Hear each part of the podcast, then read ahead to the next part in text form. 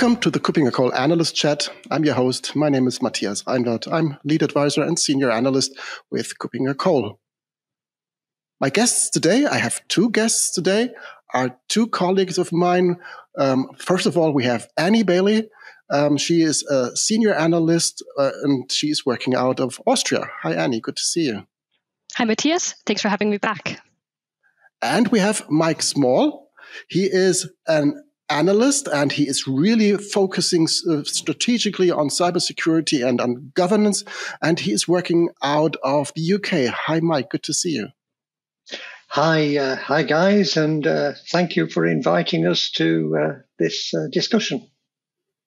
Today, we want to talk about a topic that is a very fresh topic that has happened just a few days ago when there has been an announcement that made the press uh, that the EU, the EU and the US have signed a data transfer deal to ease privacy concerns around the transfer of personal data between uh, the EU and the US. And that made quite some noise and quite some headlines. So, first of all, why is that? What is the fuss about? So, what all the fuss is about is that President Biden came to Europe because there is a war going on in Europe. And one of the things that was announced was that there is a potential agreement between the US and the EU in the area of privacy. So to me, it's really interesting that given the enormity of the circumstances that brought President Biden to the EU, that it was important enough to discuss the area of privacy of personal data at the same time.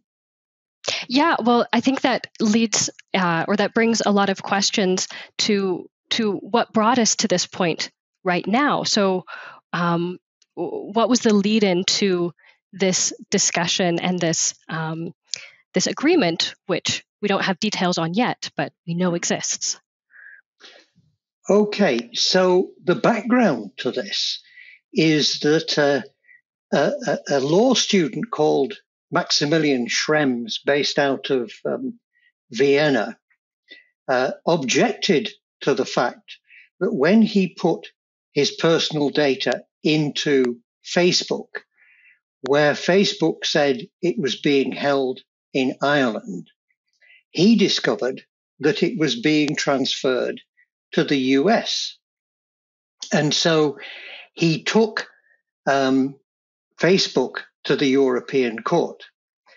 And the first of these um, uh, litigations that he started ended up with uh, the uh, invalidation of what was called uh, safe harbor. Uh, and that led to the privacy shield, which was the guarantees that were given by the US over the treatment of personal data. Now, uh, Dr. Schrems disagreed with uh, the provisions that were made by the Privacy Shield. And so he took uh, Facebook and others to the European Court of Justice a second time. Uh, and the result of that was that in July 2020, there was this judgment, which was called Schrems 2, which had the, the uh, overall effect of invalidating the privacy shield. Um, now, so uh, in, in, in terms in more detail, perhaps uh, we can go back to that. But ultimately, this means that the, uh, the, the, the, the, the steps that were taken by the US to protect the privacy of European residents' data that was held in cloud services or in any other way in the US uh, were, was deemed not to be fully compliant with GDPR. And this led to uh, obviously a lot of inconvenience and a lot of problems for organizations. But what actually does that mean for organizations that do that, that want to transfer data from the EU to the US? What, what was the result of this Schrems 2 um, judgment? Well, that, that's really an interesting point because uh, so this this judgment took place in July 2020, and uh, everybody wondered what that really meant. And so the European Data Protection Board spent six months or thereabouts uh, looking at what that really meant. And in November 2020, they produced a draft document which was their recommendations. And uh, in, in a way, this document was absolute dynamite. It, it, uh, it was almost totally ignored, but it was really dynamite. Because what that document, uh, what those recommendations said, was that legal uh, legal safeguards are insufficient. And the reason for that is that um, you can have a contract between your organization and a cloud service provider. But that contract is lower in the hierarchy of things than uh, government uh, legislation. So, in, in specific terms, within the US, the Patriot Act overrides any of the contracts that you might have with any of the US based cloud service providers. So that means that you could uh, you, you could find that the US government or the Chinese government or some other government could actually demand legally of the uh, cloud service provider that they hand over your data and uh, the cloud service provider would have to do it. So as a consequence of this, uh, the EDP said that organizations were responsible for checking that the cloud service provider uh, provided uh, equal safeguards to, to what there are in the EU. And if they didn't, the, uh, the, the organization themselves had to take what were called supplementary technical measures. And these are uh, fairly onerous uh, in terms of what you had to do. Perhaps I can jump in and just uh, draw attention to that, what you just said, um, so that if contracts are not sufficient then um, to protect organizations, it's really up to organizations themselves to take on that responsibility to check and then implement um, yes. additional safeguards that's uh, perhaps in a nutshell what Schrems 2 is all about. Yes, in a nutshell, that's what it is all about. Mm-hmm. And those supplementary technical measures are not insignificant and they depend upon, um, uh, you know, exactly what the data is, is doing. So, for example, if all you are doing is storing the data passively, then you can satisfy those requirements by encrypting the data using state of the art encryption and keeping hold of the encryption keys in the EU. Now, so that's kind of good for really one, one situation, which is data backup. But most people are using cloud services to do real processing. And that actually introduces uh, further, further complexities. So again, if you look at the Schrems 2, that, that sort of um, identifies that data sovereignty is not in fact sufficient. It's necessary, but it's not sufficient. You have to consider uh, the other ways in which that data could be uh, obtained. Now, you may say that this is actually, um, uh, sh- shall we say, a, a little bit excessive because most organizations are not Facebook and most organizations are not actually collecting your data. They're simply trying to do their processing, which may include your data. So there's a difference between an organization that's actually actively trying to gather the data of people from, uh, shall we say, another organization, which is simply saying, well, we need your name and address to be able to ship the stuff you bought. And that is perhaps the problem that the Schrems 2 judgment hasn't differentiated between these things. And the EDPB examples are really quite extreme.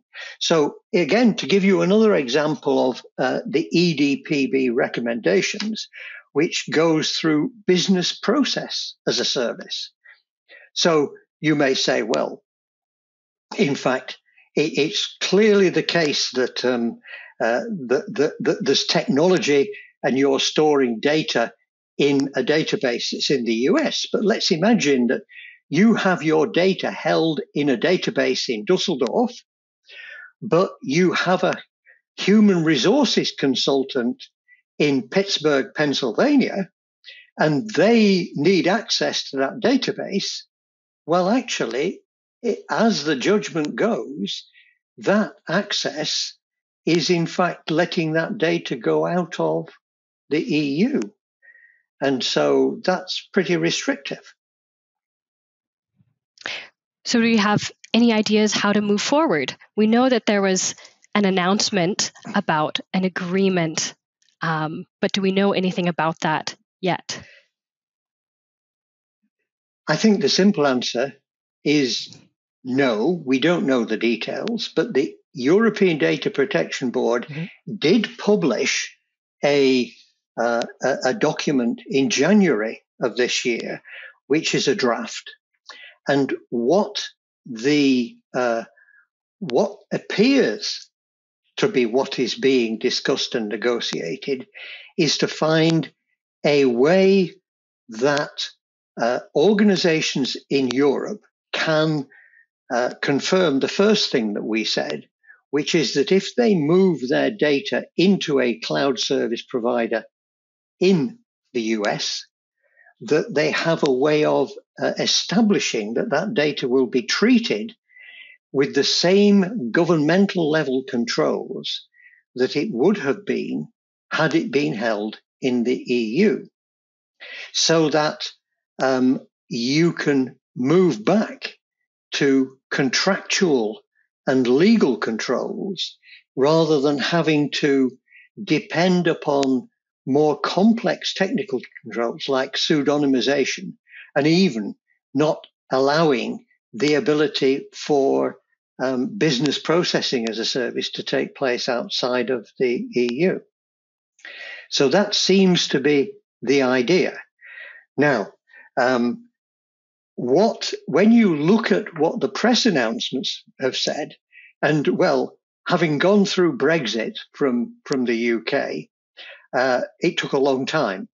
And nearly all of that time, uh, there were press announcements which said there is intensive negotiation going on. And that was almost exactly what the words were of the press announcement from Brussels following um, the uh, announcements by President Biden that there are intensive negotiations going on as we are analysts and not lawyers, we can only look at the uh, at the re results coming from such a ruling, from such laws, from from such data transfer. Uh, when we talk to our our customers, to the people that read our research documents, um, what would be, as of now, the expectation and the recommendations that we would give towards people who are actually in this situation, not necessarily Facebook, but more the, the, the more traditional type of organizations that use cloud services, Mike? Yeah, okay. So the, the recommendations that we would give are really based around what the European Data Protection Board recommendations are, which is that it depends upon uh, what is happening to your data in the cloud. And in, in particular, we're not really talking about advice on business processing as a service, but most of the organizations are interested in can we use the cloud service? So uh, if you look at the uh, the capabilities that are required to co- to comply in absolutely the letter of the law, if you are holding uh, or processing personal data under the EU uh, definition of personal data, then the minimum is that you need to encrypt it. But if you're going to process it, you should theoretically have it encrypted whilst it is being processed. And so one of the major vendors offers you a solution, which is that uh, they have what they call double key encryption, which basically means that um, they never see it, but you're processing it on your uh, desktop or laptop in in the EU. Another approach is what is called um, uh, enclaves or protected enclaves. That uh, there are processor chips which have built into them uh, guaranteed and uh, shall, shall we say verified capabilities, which mean that when the data is being processed, it is only decrypted into a secured enclave, which is inaccessible and guaranteed to be inaccessible by hackers. And that's because, well, there are loads of um, uh, open source tools that you can find that can scrape the contents of a uh, of a RAM. You clearly need to encrypt the data when it is in transit. Now, the other uh, the other approach, which uh, is is uh, taking off, is the approach of using pseudonymization, and pseudonymization is a kind of encryption technology uh, where uh, you can uh, still process the data. And the good thing about pseudonymized data is that it can be used by artificial intelligence machine learning to do training and then subsequently to do analysis. But it doesn't really sort of work terribly well where you've got a, an old fashioned hand coded um, uh, piece of application. But uh, the, the UK's ICO says if you're going to share data, then the safest way to do it is to uh, to um, pseudonymize it. Now, beyond that, there are technologies that are really in the, the nature of um, emerging technologies. One is something called multi-party computing, where there are a series of mathematically provable protocols where you can uh, share data between people without actually divulging all of the data.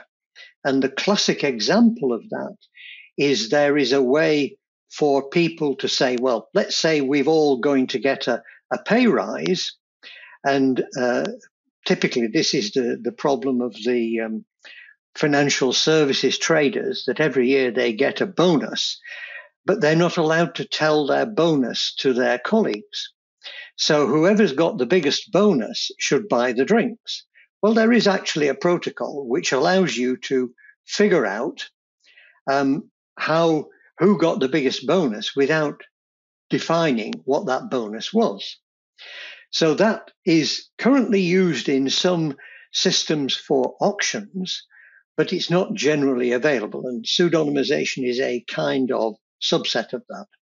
And the third one is homomorphic encryption, which uh, is a way of encrypting data that allows it to be processed, but that is still highly computationally um, uh, intensive. So it's something like 40 times more intensive than uh, than uh, than ordinary encryption. So the trouble is that most of those answers are fairly difficult. And at the same time, you have the way that the law is being interpreted is pretty draconian. So, for example, in April 2021, the uh, Portuguese Data Protection Authority actually gave the Portuguese Census Office 12 hours notice to cease and desist from using a US based cloud service. So if you are in one of those kinds of organizations, then you're going to find it um, uh, pretty, pretty difficult and challenging to comply with the laws it's interpreted at the moment.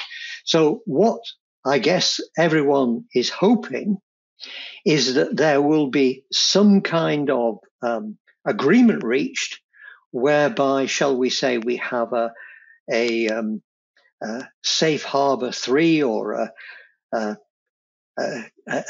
another iteration of some kinds of guarantees that is underwritten by the US government that enables the, uh, the, the, people in Europe and the European uh, information, com- uh, information commissioners to believe that that data is being treated in a similar way if it is living in, in the US uh, to others.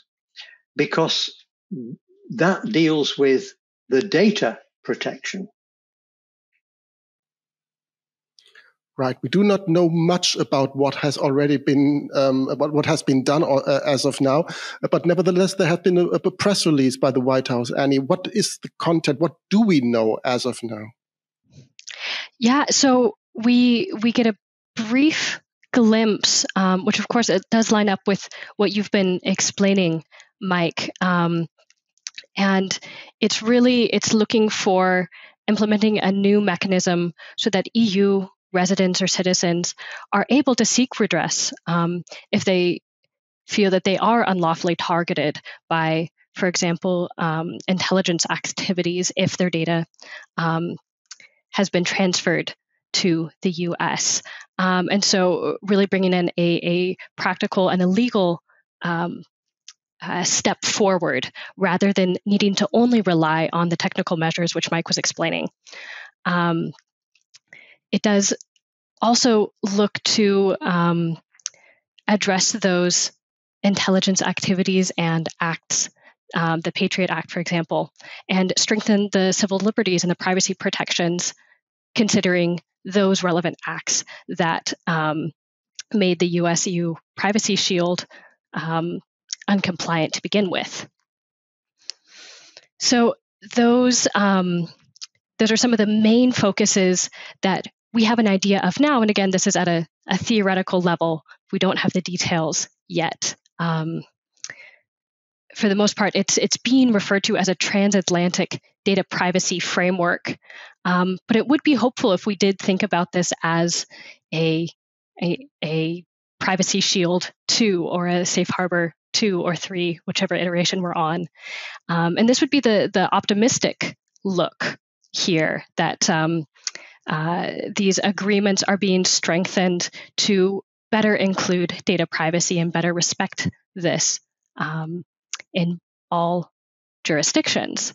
Um, the less optimistic way to look at this would be to think of it as a Schrems 3 uh, agreement, where um, this uh, doesn't go past um, the political sway that uh, one country could have over the contracts um, between enterprises. Um, and so, if it if it does end up that this agreement ends up back in courts, um, we could think of this as a as a Schrems three as an extension of the uh, the um, breakdown of data privacy rather than um, the strengthening of it. Mike, what's, what's your opinion? Do you agree with Annie's analysis? Oh, oh yes. I, I think that what what everyone is hoping, what everyone wants, is to have uh, an agreement which will not be uh, challenged in courts because it will actually be substantive and meaningful. Uh, the worst outcome is a politically driven uh, fudge which ends up being challenged in court and which will then uh, uh, leave many more years of uncertainty uh, over things. Right. This is a, a, not very typical episode of this podcast because we are really dealing with the actual news that just has happened. Um, I want to highlight that Max Schrems will be a speaker at the EIC in Berlin in May, and maybe we do know more by then of what has happened in the meantime between today and the EIC. Uh, and of course, we will cover this uh, topic uh, in the future as well, so that that you can find more accurate, more more substantial information on what's going on in that area as of now. As an as an outlook, um, what should we expect um, with regards to that topic going on, Annie and Mike? Maybe starting with you, Annie. What is what are your expectations um, in that area in general? Yeah, well, a, a big hope um, and. Um, I'm not sure if I can put it as an expectation yet, but something that I would really look for is a differentiation between um, social media platforms, um, and enterprise business um, data transactions. Uh, I think we we do need more conversation around this, and hopefully more detailed information in the agreement which has come out. Um, so I'm very curious to see where it stands on that differentiation. Right. I think this different differentiation is very important. And I hand over to you, Mike. I think this is also an important point from your point of view, right? Oh yes, I think uh, I think that differentiation is important. Um, there is there is in fact one further thing, and uh, as all good tales come to the end, you, you always say, "Well, but that is another story." And we've talked about data sovereignty, but there is also the problem of technological sovereignty.